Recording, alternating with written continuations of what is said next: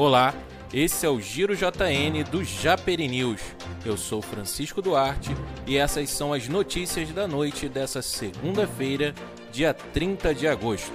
O estado do Rio de Janeiro exigirá passaporte de vacinação a partir de setembro.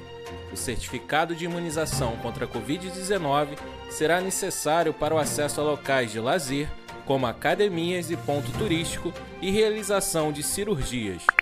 O Rio de Janeiro está há duas semanas entre os três estados com o litro da gasolina mais caro do país. Valores no estado passaram de R$ 7,00. Na frente do Rio, só o Rio Grande do Sul e o Acre. Reservatórios de água que abastecem o Rio de Janeiro continuam em níveis abaixo da média histórica.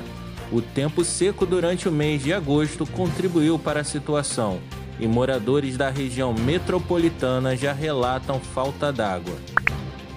Esta segunda-feira foi mais um dia de intervalos irregulares na circulação dos trens por conta de furtos de equipamentos.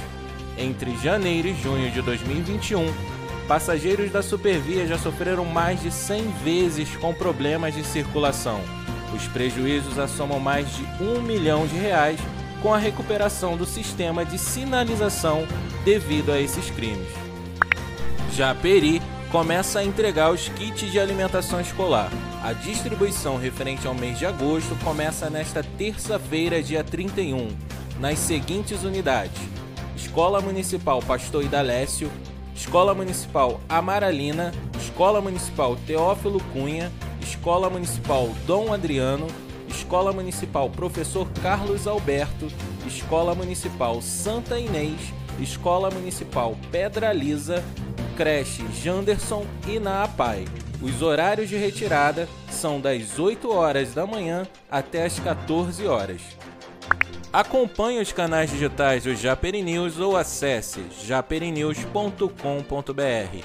E não deixe de mandar sua denúncia ou sugestão pelo WhatsApp 96520 8105. Boa segunda-feira, ótima semana para todos nós.